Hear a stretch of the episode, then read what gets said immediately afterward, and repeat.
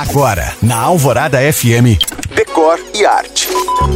Oferecimento chegou o Patrimar Montano Antilha, 3 e 4 quartos, no melhor do Luxemburgo. Com a promessa de dias cada vez mais quentes, com ou sem verão, o ar-condicionado chegou para ficar. E diante desse fato, como ainda não fizeram um ar-condicionado bonito, eu lembro uma frase do livro A Arte da Guerra, de Sun Tzu: Se não podes vencer o inimigo, junte-se a ele. Nesse caso, o ar é nosso amigo, mas é feinho, coitado. Por isso eu te falo agora como disfarçá-lo. Uma primeira possibilidade é desenhar um mobiliário sob medida, que tem um nicho para ele, aberto ou fechado. Se for fechado, as portas devem ser ventiladas para não queimar. O meu queimou uma vez.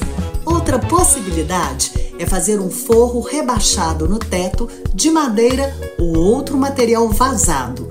E a terceira possibilidade é tirar partido do que você já tem no espaço como por exemplo um canto entre vigas. Uma quarta possibilidade é pintar o ar-condicionado da mesma cor da parede.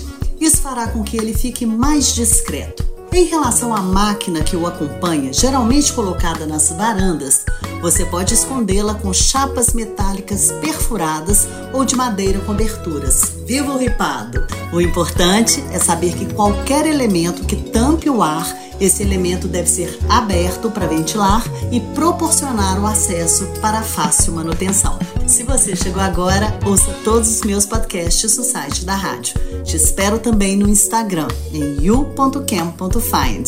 Eu sou Janina Esther para o Decore Arte.